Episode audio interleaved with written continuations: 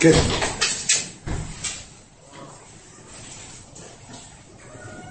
מה שאנחנו צריכים לעשות זה לנסות יותר אה, להבין, להתבונן. מה, מה, מה עושים עם אותו, אותם רגעים, אותם סיטואציות שבהם יש ויכוח.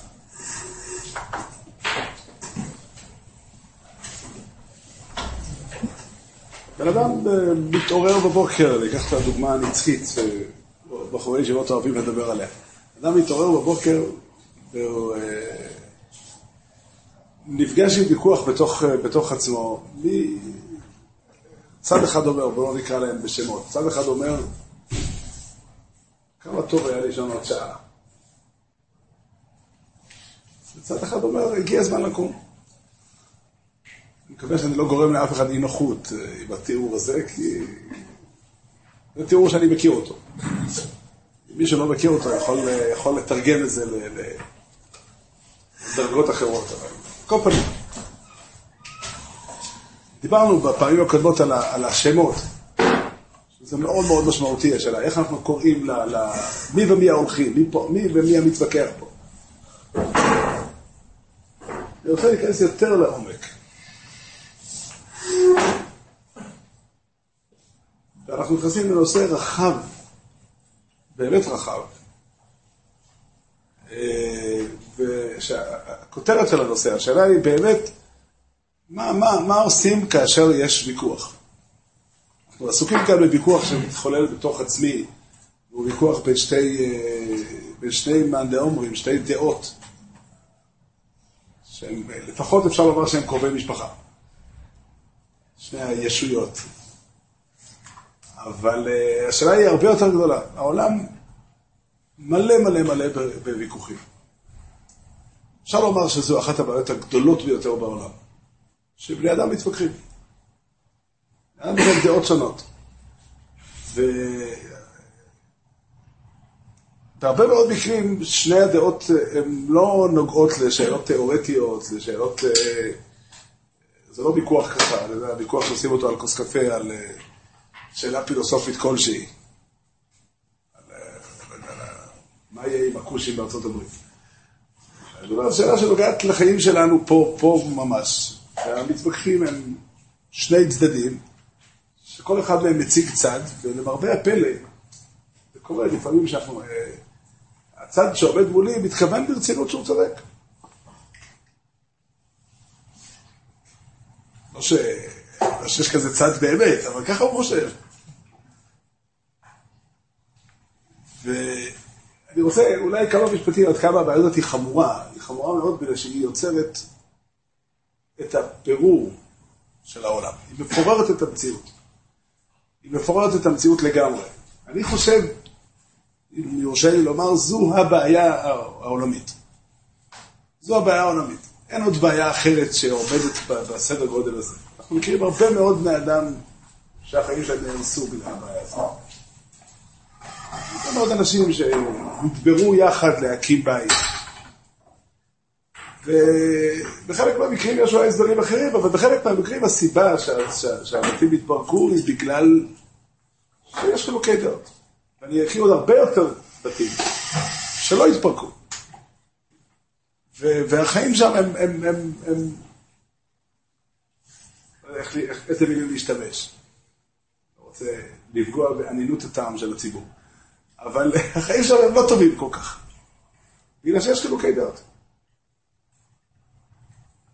ובני אדם בעולם חשבו, עסקו בבעיה הזאת כבר הרבה מאוד שנים, הרבה מאוד שנים. לא יודע להגיד מי האדם הראשון שעסק בשאלה הזאת, שכתב עליה. אבל הרבה מאוד שנים כבר אנחנו יודעים שכותבים על השאלה הזאת ועסוקים בה והציעו לה פתרונות שונים. ועד היום הזה בני אדם עסוקים בבעיה הזאת. כמובן, בכל הקשר דנים בזה בשפה אחרת, לא הרי דיון כזה שמתנהל בשאלה של איך מנהלים חיים של זוג, איך מנהלים חיים של קהילה, איך מנהלים חיים של בני אדם, יש גישות שונות איך, איך, איך להתמודד עם הבעיה הזאת, וכל גישה מתאימה את עצמה לסיטואציה מסוימת. אבל בגדול הבעיה היא בעיה רצינית מאוד. היא בעיה רצינית מאוד. אם ננסח את הבעיה, אז הבעיה היא ששני צדדים הם באמת לא נפרדים.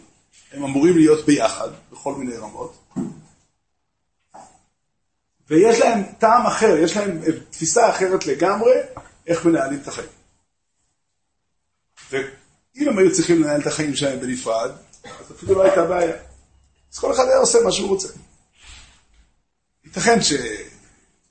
כנראה, זה שעומד מולי היה נתקל די מהר בזה שהוא טועה. אבל בסדר, בינתיים הוא היה עושה את מה שהוא רוצה, ועד ישראל שלום. הבעיה הגדולה היא שאנחנו אמורים לנהל ביחד את החיים שלנו. ביחד אני מתכוון לומר, אה, כזוג, כקהילה, כתושבים של עיר אחד, כתושבים של כדור אחד על פני, על פני היקום כולו, וכאדם אחד. אין מנוס מלהגיע למקום הזה, וכך, כך, ככה, אם אנחנו רוצים לעשות סקירה של מה הדברים שאמרו, אה, איך הציעו אנשים בהיסטוריה לטפל בבעיה הזאת. יש כל מיני נוסחאות, אני לא יודע אם, על כמה מהם כדאי לחזור, וכמה זמן זה ייקח לחזור על כל מה שאנחנו יודעים בעניין הזה. אבל אני אתחיל את הדברים בצורה שככה קיבלנו אנחנו מרבותינו. ככה אנחנו קיבלנו מרבותינו.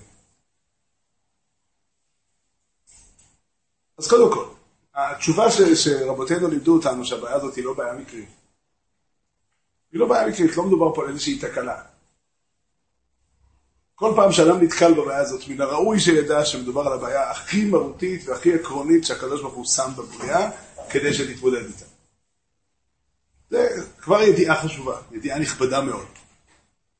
זה לא מקרה, לא, לא, לא, אה, איך אומרים, הלכתי בדרך ונתקלתי באיזשהו אבן, היה יותר טוב שהאבן לא תהיה פה, והיה יותר טוב שאני אלך בדרך אחרת, והיה יותר טוב שאני אזהר, וכולי, ומה נעשה שהגענו לסיטואציה הזו?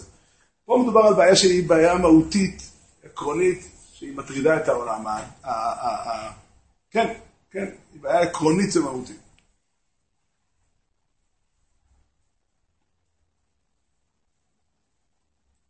זה, זה כבר ידיעה נכבדה מאוד, אבל אני רוצה ללכת שלב נוסף. רוצה ללכת שלב נוסף. אני אתחיל את זה כך, יש כזה משפט, המשפט הגאון מבינה מעתיק אותו, ב... מעתיק אותו בספר הזוהר, אני לא זוכר איפה זה נמצא בספר הזוהר. אבל הגאון מבינה מעתיק אותו, לא זוכר איזה, איזה כתובת הוא מצטט. אבל שם כתוב בגאון מבינה משפט כזה, כל סדר בעולם כל מערכת, כל, כל צירוף של דברים שיוצרים איזשהו מבנה, חייב להיות בו שלושה. אין סדר שלא מורכב משלושה. אני אנסה להסביר את הדברים לפי איך שהגאון מבינה, לאן שהגאון מבינה מביא אותם. אם אני עומד מולך, ואני אומר כך, ואתה אומר כך, באופן עקרוני, אני לכשעצמי ממלא את כל המציאות כולה. מה פירוש מעניין את כל המציאות? הכוונה היא, באופן עקרוני, אני תופס שהעולם צריך להיראות כמו שאני מבין אותו. באמת, למה לא? מודע קצת לעובדה שיש כמה אנשים שעדיין לא, לא, לא, לא, לא שמעו, לא קיבלו את מספר הטלפון שלי ולכן עדיין לא מתקשרים. אבל באופן עקרוני העולם צריך לנהוג כמו שאני מבין אותו. וכל דבר שעדיין לא הגיע לאמת השלמה, אז איך אומרים, חבל, צריך, צריך להתקדם לקראת זה. אני, אני, אני אומר את זה בכוונה בצורה מצחיקה, כי, כי, אבל, אבל, אבל, אבל זה כל כך לא מצחיק, כי באמת, שאני באמת סבור, אני באמת באמת סבור שאני צודק. מה אני אעשה?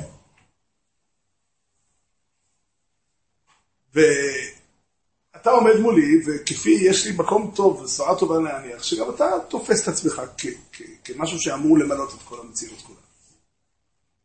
התוצאה של המפגש שלנו הוא התנגשות.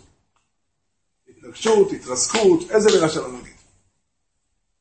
חשוב להדגיש, יש הרבה כאלה שהציעו הצעות לפתור את הבעיה בדרכים שבעיניי הם, הם, הם, הם רפואת אליל, מה שנקרא, הם, הם תרופות, תרופות שקר. בוא נוותר, למשל. כמה זה נחמד.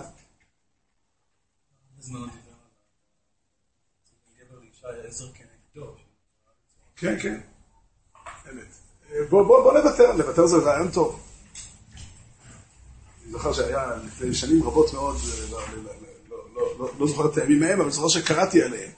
היה ויכוח שחצה את היהדות הדתית בארץ ישראל. היה רב שהוציא איזה היתר באיזה פרשה של, של ספק ממזרות. והסעיר את העולם כולו. היה ויכוח גדול. והיה יהודי אחד, לא, לא, לא, לא רב, עסקן ציבורי, שכתב מכתב גלוי עם הודעה בציבור. למה רבנים רבים? הוא מציע שיעשו שולחן עגול, וכל אחד יוותר קצת, ויעשו פשרה. מה למשל, בוא ניקח, יש לנו שאלה על אדם מסוים, אם פסול לחיתון או מותר לחיתון. איזה פשרה נעשה? בימים ראשון, שלישי וחמישי הוא יהיה מותר להתחתן עם בת ישראל, ברביעי וחמישי יהיה אסור? מה, מה? חתונה רפורמה. חתונה רפורמה. מה, מה? איך אומרים, אם אני חושב שאנחנו הולכים להתווכח על, על, על מי יקבל את המנה הגלידה, אני יכול לוותר. גם בגבול. פעם, בימים שהייתי מעשן, אז הגדרתי מה נקרא, מה, מה, מה, מה זה נקרא לוותר. לוותר זה אומר שאחרי שאני גומר את הסיגריות, הקופסה היא ריקה, אז אני יכול לתת אותה לך.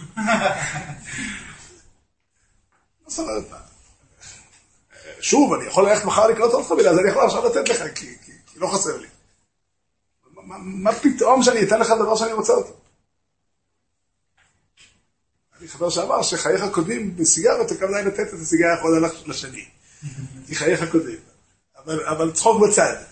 אבל, אבל בוא נגיד שעל דברים כמו זה אני יכול לוותר. אבל מי שיכול לוותר, אם יש לאדם ויכוח בבית עם אשתו, השאלה איך נוהגים בילד חולה, לא עליהם.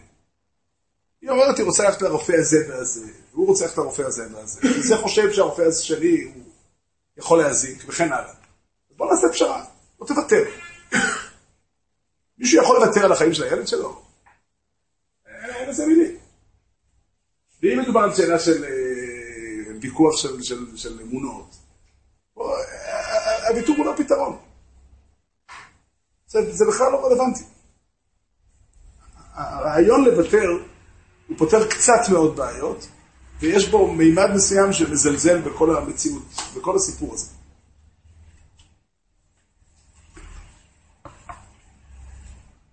מה שכתוב בספר הזוהר, במאמר שהזכרנו אותו, זה שאם האדם תופס את עצמו מלכתחילה, לא כממלא את כל המציאות, אלא כמישהו שהוא נמצא ביחס למישהו אחר. זאת אומרת, אני מגיע למפגש עם זה שעומד מולי, אחרי שכבר הבנתי שמישהו שם אותי כאן, למשל. או אחרי שהבנתי שיש לי איזשהו ייעוד שלשם אני חותר.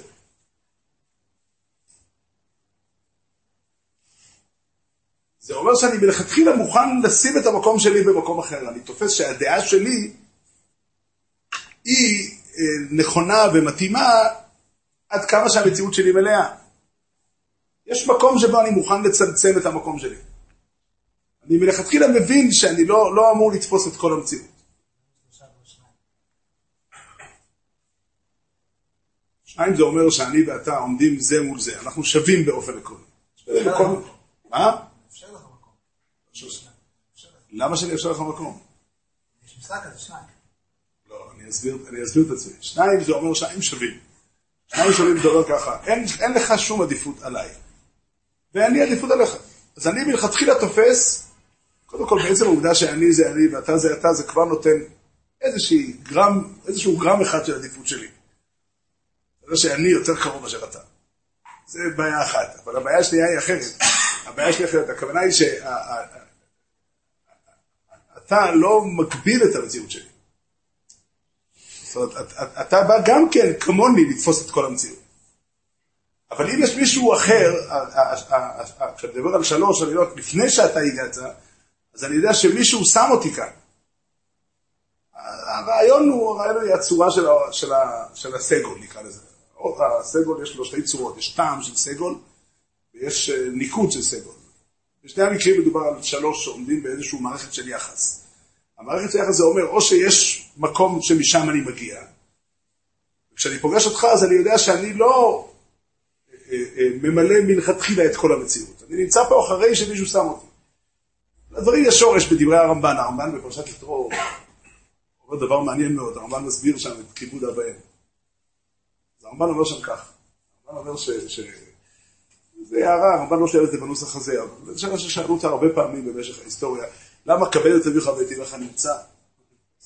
למה כבד את אביך ואת אמך נמצא בצד ימין של עשרת הדיברות ולא בצד שמאל? לכאורה זה כבר שייך לדיברות של, של בן אדם לחברו. אז הרמב"ן אומר שקבל את אביך ואת אמך, הכוונה היא שיש יחס של בן אדם בקיום של עצמו, כאל מישהו שמישהו הביא אותו לכאן. הוא אומר שהקדוש ברוך הוא הוא האבא הגדול של כולנו, ואבא ואימא שלי הם גם אבות שלי. זאת אומרת, יש אדם שתופס את הקיום שלו, זה, קיום חילוני. קיום חילוני זה אומר, אני נמצא פה כי אני נמצא פה, נקודה. לא שהאדם החילוני לא יודע לספר איך הוא נולד. הוא יודע לספר, הוא גם יכול ללכת לבקר את אמא שלו פעמיים בשבוע. פרעה אומר, לי אורי ואני עשיתי אמרתי כמה פעמים, זה לא רק כוונה שהוא באמת לא יודע לספר, לא יודע שהוא נולד ממישהו. הוא לא חושב שהעובדה שהוא נולד ממישהו יוצרת איזושהי מחויבות. אבל אם אני מבין שאני לא נמצא פה כי אני נמצא פה, אני נמצא פה כי מישהו הביא אותי לכאן. מה שכתוב ברמב"ן כתוב דבר נפלא מאוד, הרמב"ן אומר שהיחס של אדם להורים שלו הוא, הוא, יחס, הוא יחס דתי. כמו שיש לאדם יחס לאלוקים, הוא מבין, זה נקרא אדם מאמין, אדם שמבין שהקיום שלו הוא לא סתם. הקדוש ברוך הוא קיבל החלטה לשים אותו כאן. הקדוש ברוך הוא בחסדו, בטובו, ברצונו, בחוכמתו, גזר שאני אתקיים פה ושלח אותי פה לשליחות. אני, הקיום שלי בעצם היותו מחויב לקדוש ברוך הוא. ממש באותו אופן אני גם מחויב לאבא ואימא שלי שהביאו אותי לכאן לעולם. אם אני מתחיל את הקיום שלי כאן ואני עכשיו פוגש אותך, אז אני אומר, רגע, רגע, רגע, אני, אני, אני צריך לחשוב מה אתה יכול, איך אתה ביחס ל, ל, ל, למחייב שלי, כאילו, לבורא העולם ששם אותי כאן. ואז אני אומר, רגע, רגע, אני לא אמור באופן עקרוני, תיאורטי, לכבוש את כל המציאות. אני אמור להוסיף את, האני שלי לתוך המציאות. זה נקרא מידת הרחמים, הדבר הזה. השם של הדבר הזה הוא מידת הרחמים. השם של הדבר הזה הוא, הדברים שאני אומר הם, הם, הם לא דברים שלי, הם דברים ש... כמובן, כל מה שאני אומר, כל מה שכולם אומרים זה על פי דעתם שלהם. אני אומר את מה שאני חושב, אבל מה שהבנתי בדברי רבותיהם. אני מנסה להסביר את הדברים טוב. אני אומר ככה, שאם אני מסתכל על עצמי, תופס את עצמי כמו שאני קיים סתם, אז אני אומר ככה, יש לי דעת, הדעת שלי היא דעת אמיתית. יש דברים שאני לא יודע אותם. דברים שאני לא יודע, אני באמת לא אכפת לי. תעשה מה שאתה מבין. אבל יש דברים שאני כן יודע אותם. אני כן מבין איך הם צריכים להיראות. אני חש את זה בכל ליבי. אני ביררתי את העניין היטב. זה ברור לי לגמרי. לפעמים כל כך זה ברור לי שאפילו לא ביררתי. שאפילו לא הייתי צריך לברר. זה פשוט לגמרי שככה צריך להיראות. והאדם שבא מולי, לא פחות ולא יותר, מעז ברצינות להתכוון, הוא לא בא בתור שאלה לחידוד דמילסה. הוא, לא, הוא, הוא באמת באמת מתכוון לומר אחרת. ולא זו בלבד, אלא הוא עלול לרצות. לא, לא יודע אם הוא רוצה, לא, לא מאמין שהוא ממש מעיז, אבל הוא עלול לרצות ליישם את זה. ולא סתם אני איישם את זה בתוך העולם שלי. זה לא יעלה על הדעת. מערכת איזה. מערכת איזה. אי אפשר ככה לתפוס. זה לא, זה לא ייתכן. עכשיו שוב, בשלב ראשוני מאוד של החיים שלי חשבתי שבאמת הוא לא מתכוון ברצינות. רק יסביר לו, צריך להסביר לו קצת, לא, זה בסדר, אפשר לפתור את הבעיה בקלות.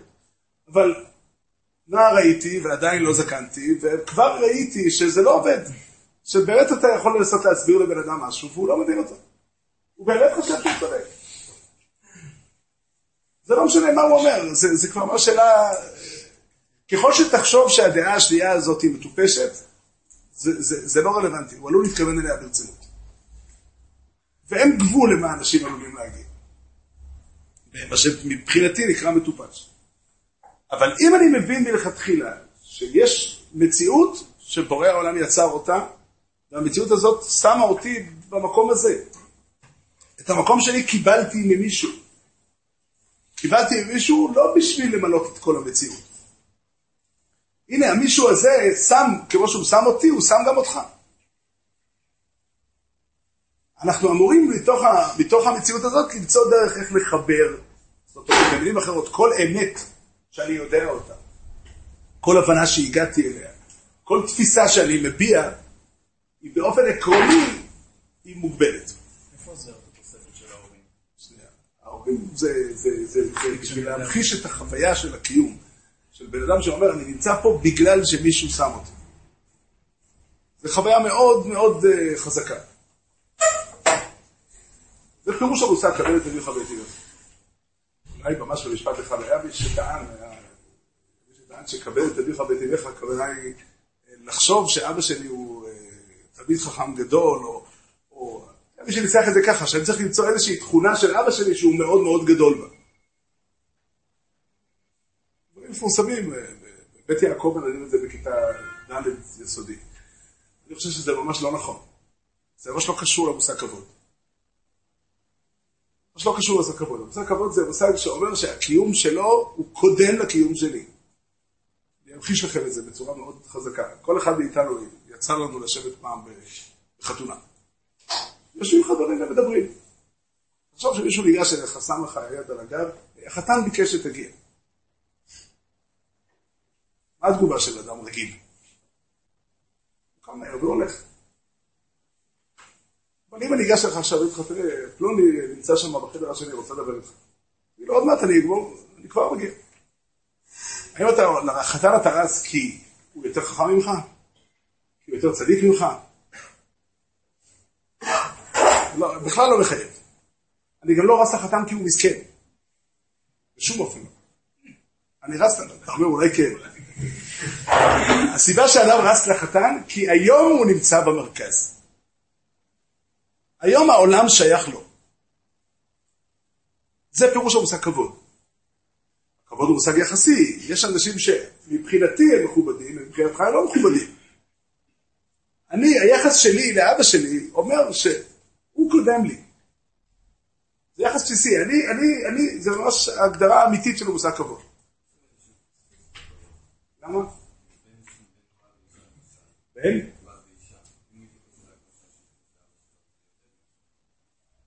המושג כבוד יש לו הרבה פנים.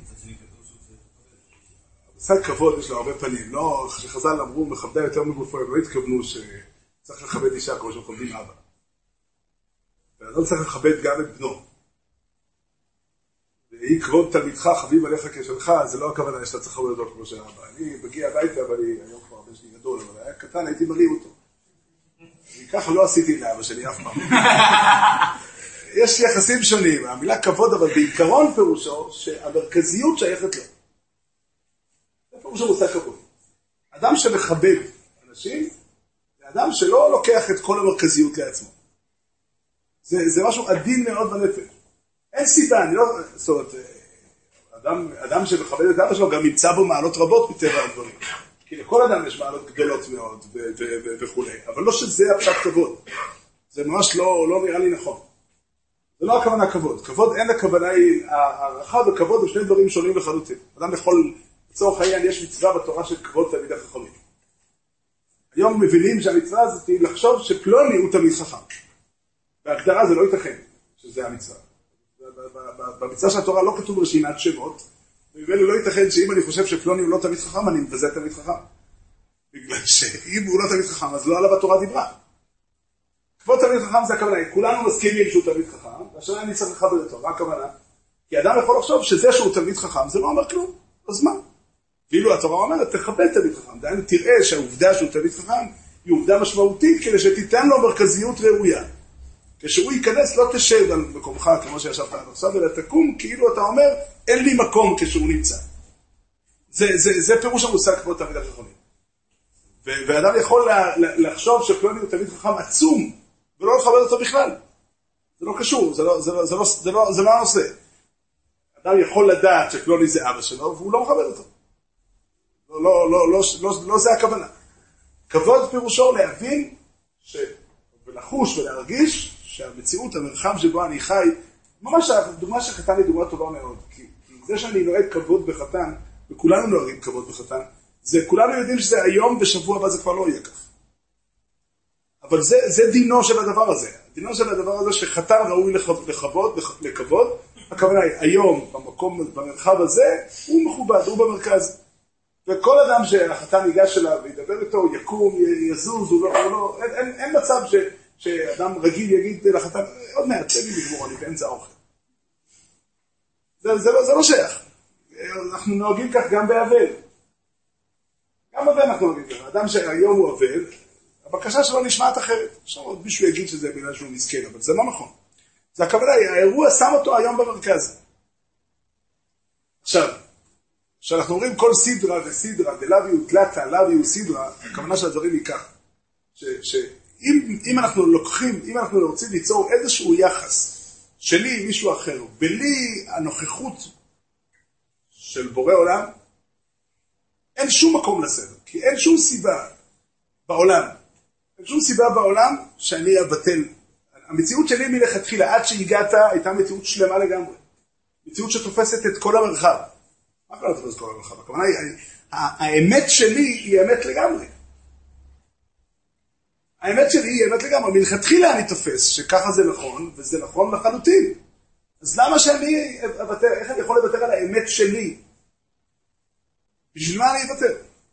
אבל אם אני מבין שהאמת שלי היא אמת בהקשר מסוים, מה שניתן לי, מה שבורא העולם דיבר איתי ואמר לי, זה אני יודע. ואני מבין שמי שדיבר איתי ושם אותי כאן, שם גם אותך כאן. מכאן המקור של כל מערכת של יחס בעולם.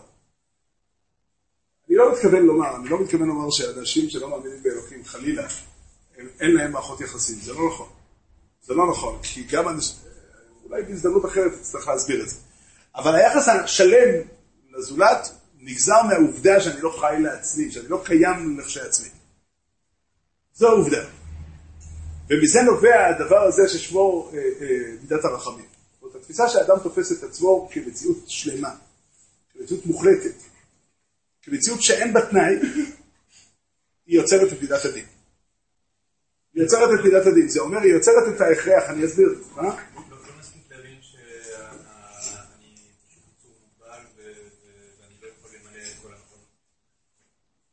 אם כל אחד מבין, אני לא חושב שזה נכון.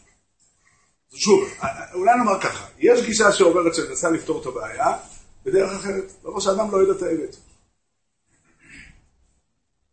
יש גישה, הגישה הזאת פותרת את הבעיה באופן חלקי. היא בעצם אומרת, אל תחשוב שאתה יודע את האמת, אבל באופן עמוק מה שהיא גורמת, זה שאין לי שום, אין לי שום דרך להתייחס לעולם הערכים שלי כ- כרציני.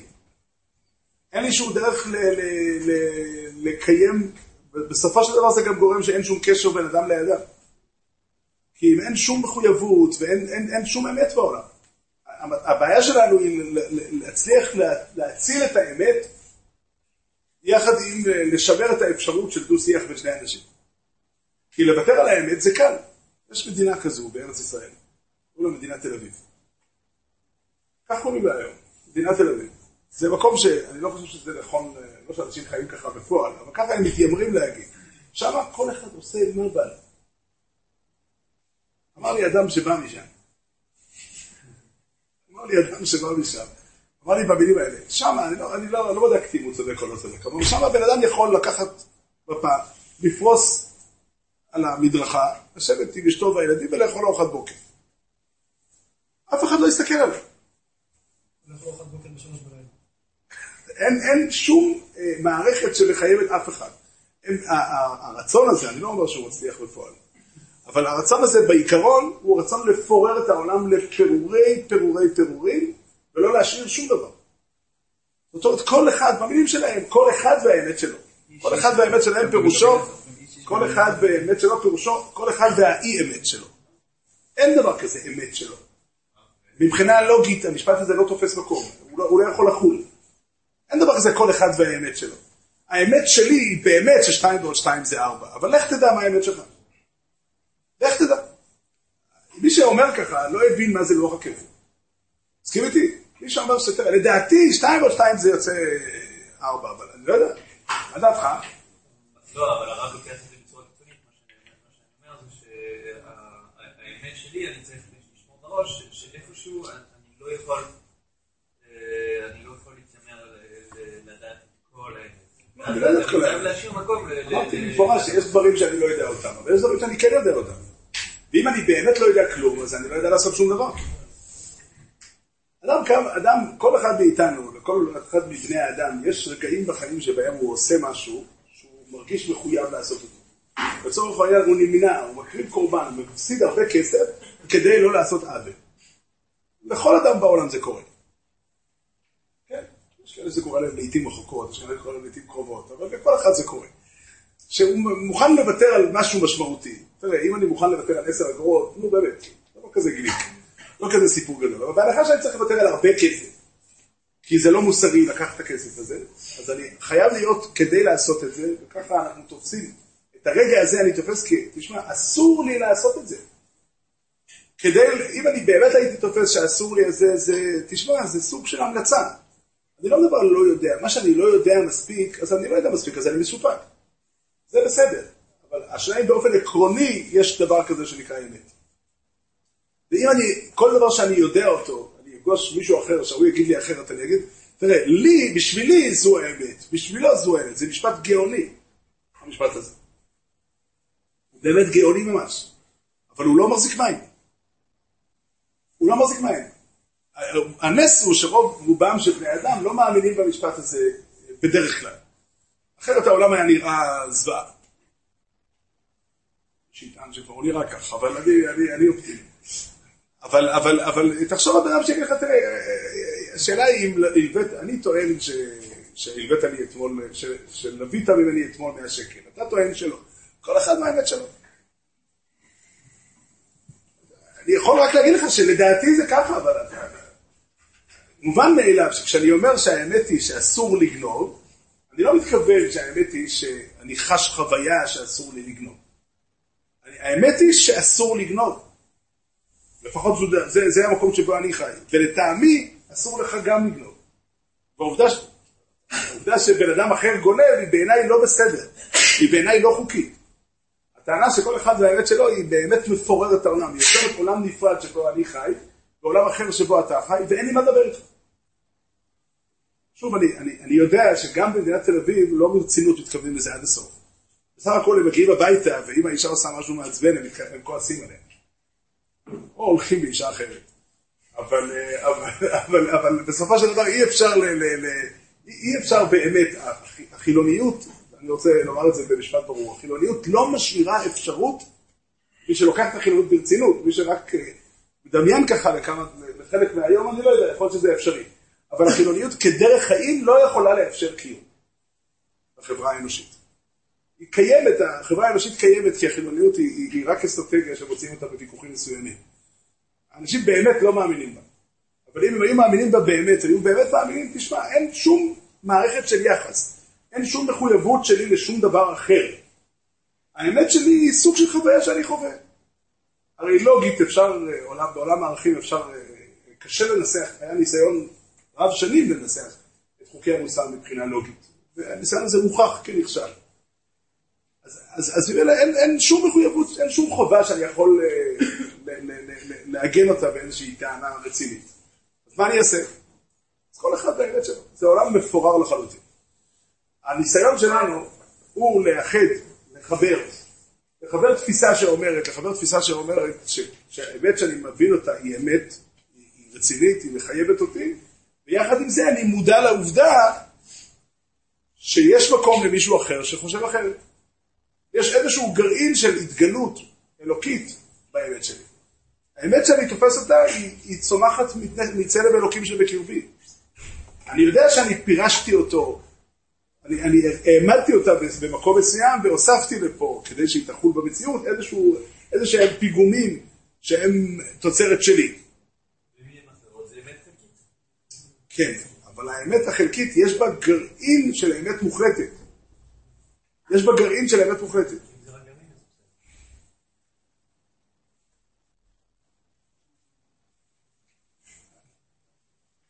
הדברים הם, הם, הם באמת רחבים מאוד, אני לא, לא, לא, לא יודע אם אנחנו רוצים להרחיב בהם, אבל, אה, אבל, אבל אני רוצה לחזור לוויכוח, לוויכוח שלנו. כשאני מנהל את הוויכוח, בנקודת המבט הזו, אז אני מבין ש, שבסופו של דבר האמת היא צריכה להתייחס לשני הצדדים גם יחד. בשפה של הגמרא, מיני ומיני רב חשמייצה. הסוגיה לא תצא לפועל, לא תצא לאור, בלי שניקח את הסברות של כולנו. האמת השלמה היא יוצאת, במילים אחרות, ההתגלות האלוקית מופיעה אצלי כמו שמופיעה אצלך, גם אם אתה מדבר שטויות. ויש משהו בשטויות שלך שאמור להיכנס לתוך, להצטרף למבנה השלם של האמת. אנחנו נמצאים ביחד כדי שניקח את ה... את ה, את ה משתמש במשל אחר שפעם שמעתי אותו. בורא העולם לקח כוס זכוכית גדולה, זכוכית יקרה מאוד, וזרק אותה מגובהי מרומים, והתנפצה על אה, אין סוף פירורי זכוכית. כל אחד מאיתנו מחזיק פירור אחד של האמת. כשאני אומר את המשפט הזה, אמרתי שני דברים בו זמנית. אמרתי שאין לי את כל האמת, ואני לא יכול לוותר על האמת שלך. אבל גם אמרתי שיש לי גרעין אחד של האמת, ואתה לא יכול לוותר על האמת שלי. אי אפשר לבוא ולהגיד לי בוא תוותר. אי אפשר להגיד לי בוא תוותר, זה לא, זה לא שייך. אני מחזיק ביד בשליחות אלוקית גרגיר אחד של האמת האלוקית, והוא די בו, די בו כדי שיהיה לי מקום אמיתי על פני תבל. זה משנים. כשהם משנים את הדעה שלהם, זה יכול להיות שהם עושים טעות, אבל יכול להיות שהם פשוט יצרו הרכב נכון יותר של האמת שלהם עם האמת של ההוא. לשנות את הדעה, אין, אין הכוונה לוותר על מה שאתה אומר לגמרי. הכוונה היא ליצור, יש הרבה מאוד צורות איך להרכיב את האמת שלי עם האמת שלך. וכאן את האמת שלו שכחנו. אז בואו בוא ניצור, ויש הרבה מאוד צורות של הרכבים, ובני אדם מטבעם של דברים יוצרים המון המון הרכבים, שכל אחד מוטה. אף אחד לא מחזיק אמת שלמה. כל אחד מוטה לפי המציאות שבה אני חי.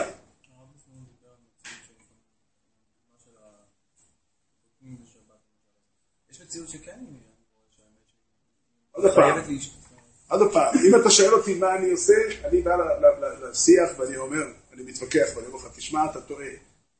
עצם הדבר שאני בא להתווכח איתך, זה בגלל שאני מבין שאתה מחזיק איזשהו גרעין של אמת, ולכן מטריד אותי ומרגיז אותי שאתה אומר אחרת. אם הייתי באמת מפנים את uh, כל אחד והאמת שלו, אז לא היה שום, שום סיבה להתווכח איתך. הייתי נותן לך לחשוב, שתחשוב מה שאתה חושב, אני אחשוב מה שאני חושב, זה בכל מקרה לא קריטי. אין שום דבר קריטי בשאלה הזאת. דווקא מפני שאני מבין ש, ש, שיש אמת אלוקית שלמה בדברים. ואתה מציג צד אחד, והצד שלך הוא צד שבאיזשהו מקום נוגע לאמת. כרגע נראה לי שאתה לגמרי התבלבלת, אבל אני מבין ש, שהמבט שלך הוא, זה יוצר לי איזושהי סתירה פנימית העובדה שאתה חושב אחרת.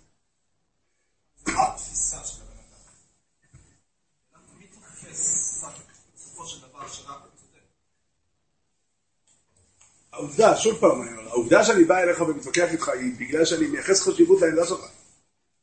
אם, אם, ב, לצורך העניין, אם היה עומד פה משוגע, לא הייתי משקיע את השנייה להסתכל על העיניים שלך. זאת אומרת, הסיבה שאני עושה את זה כי אני מבין שיש פה מישהו שמייצג אמת, אמת, והאמת שלו היא חשובה, והעובדה שהוא חושב אחרת ממני מטרידה אותי. שוב, אני לא מדבר על עורך דין, עורך דין שצריך לשכנע את השופט בכל מקרה. הוא באמת נוהג לשקר את השופט. יש לי קרוב משפחה ש... שהמקצוע של עורך דין, הוא אומר, אני, עיקר העבודה שלי זה לשקר שופטים. אני אעשה עוד כל מיני דברים, אבל, אבל בעיקר אני מתפרנס בלשקר שופטים. אבל אם אני מנהל ויכוח אמיתי, פירושו ככה, הייתי יכול, אם הייתי באמת חושב שאתה לא מייצג כלום, הייתי יכול לדלג עליך. ובאמת הייתי מדלג עליך. העובדה שיש לי יחס אמיתי לבני אדם, כי הם מייצגים מבחינתי משהו אמיתי. הם חש... גר... גרגיר הזכוכית האלוקי שהם מחזיקים, הוא יקר לי, הוא חשוב לי. אני גם מוטרד מהעובדה שהם אומרים דבר שהוא סותר את מה שאני באמת מכיר. ואז אני מנסה, אני מנסה ל- ל- ליצור את החיבור. לפעמים אני לא מצליח, קורה, אבל גם לפעמים אני כן יוצר, והחיים שלנו מלאים בכל מיני הרכבות שיצרנו, מהבנות שלי והבנות שלך, מהבנות של, של אה, אה, הללו אומרים הלכה כדברינו, והללו אומרים הלכה כדברינו, ובסוף נמנו וגמרו ש... יש, איזשהו דו-שיח שמתקיים בין שתי אמיתות. כן, אורן.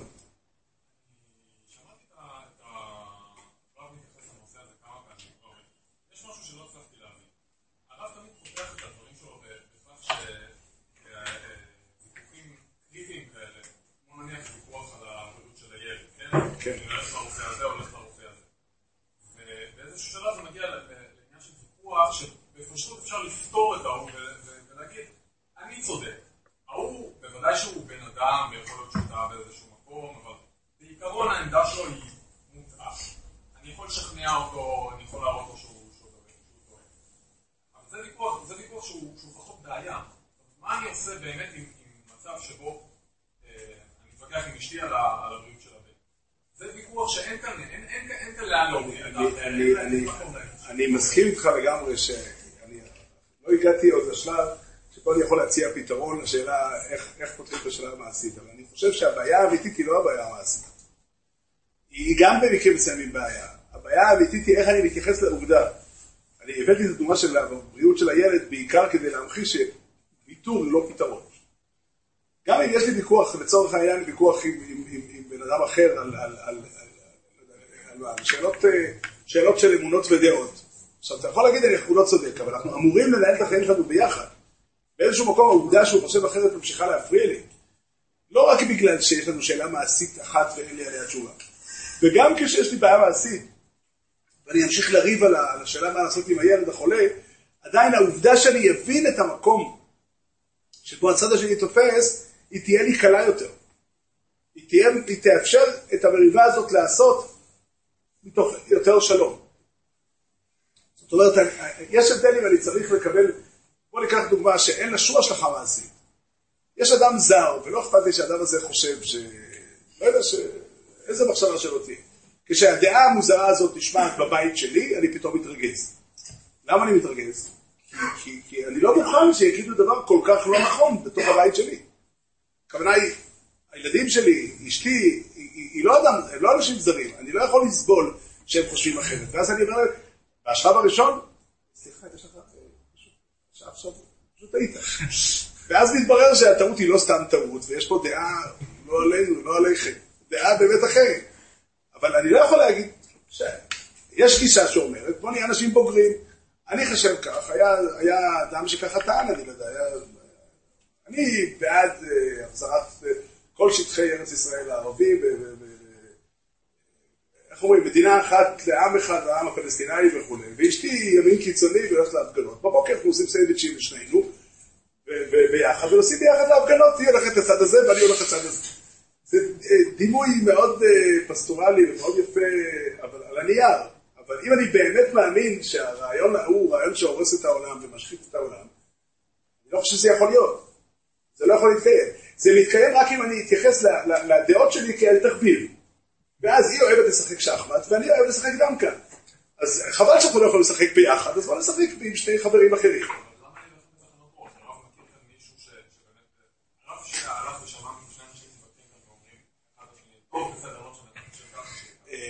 אני לא חושב אני חושב, אני שהבעיה היא בעיה שמציקה להרבה מאוד בני אדם.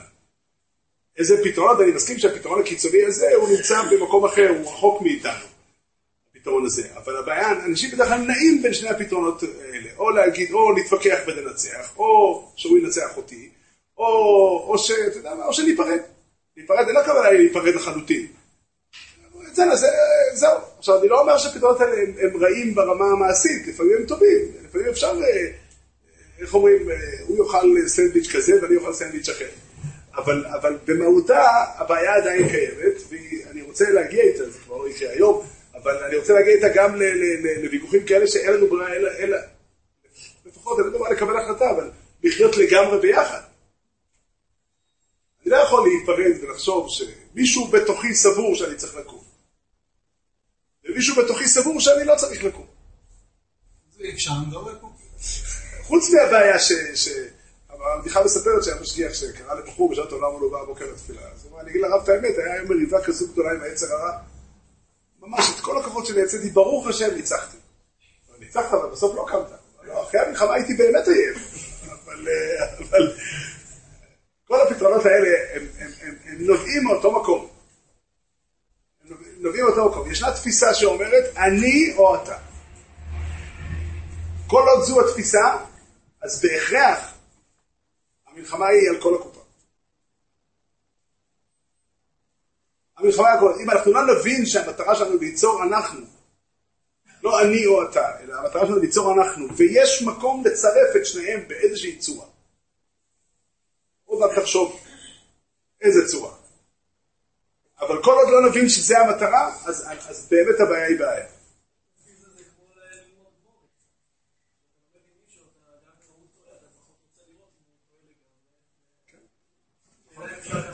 כן. הניגון יכול להיות שונה, לא צריך, לא, לא צריך לעשות את זה בארמית, ועוד עוד כל מיני הבדלים. אבל, אה, אבל בעיקרון זה נכון, בעיקרון זה נכון. המילים הנכונות, אם נקרא לזה ככה, אני אגיד את זה בכמה משפטים ואנחנו אה, נצטרך להמשיך את זה בהמשך. אני רוצה לומר את זה במילים קצרות. יש מושג, באמת מושג מחודש לגמרי, ששמו ברית. ברית זה אומר לא, אה, איך אומרים, ברית זה אומר שאני ואתה נכנסים ביחד לתוך אותו, אותה מערכת, שמים את עצמנו לגמרי שם, ויוצרים משהו מחודש לגמרי מהשילוב של שניהם. אדם רגיל לא יגיד אה, שהוא שכר איפה מחברו ליום אחד, הוא לא יגיד קראתי עם חברי ברית, שאני אסע ברכב יום אחד, ואשלם על כל אה, קילומטר כך וכך כסף וכו'. זה בשם אחר, הסכם, חוזה, אני לא יודע בדיוק איזה, איזה מילים מתאימות. ברית פירושו, הרמב"ן אומר שברית זה בריאה חדשה. יצרנו מרחב חדש, אני שם את עצם עצמי בתוך הדבר הזה. שם את עצם עצמי בתוך הדבר הזה, ואני מודע לעובדה שאני נותן לך.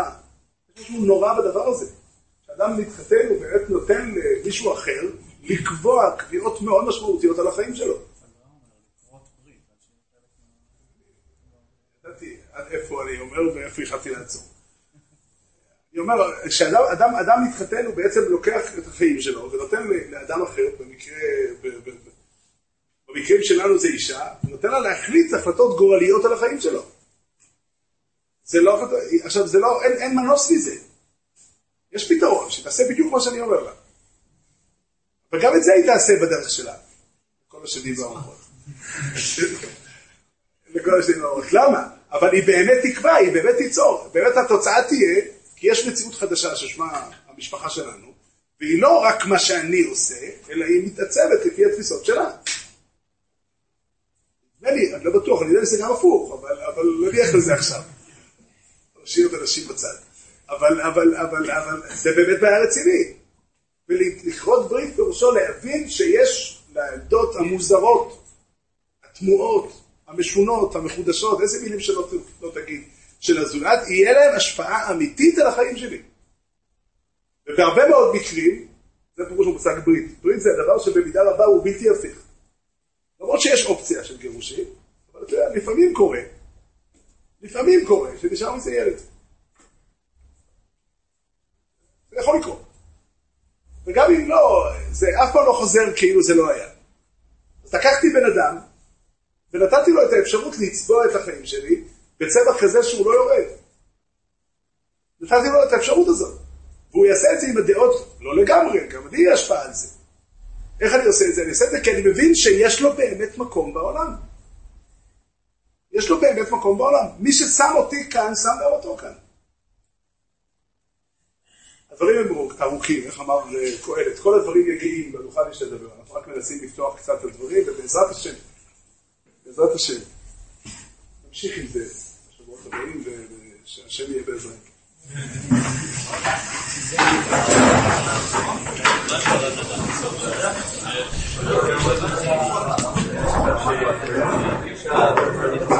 you.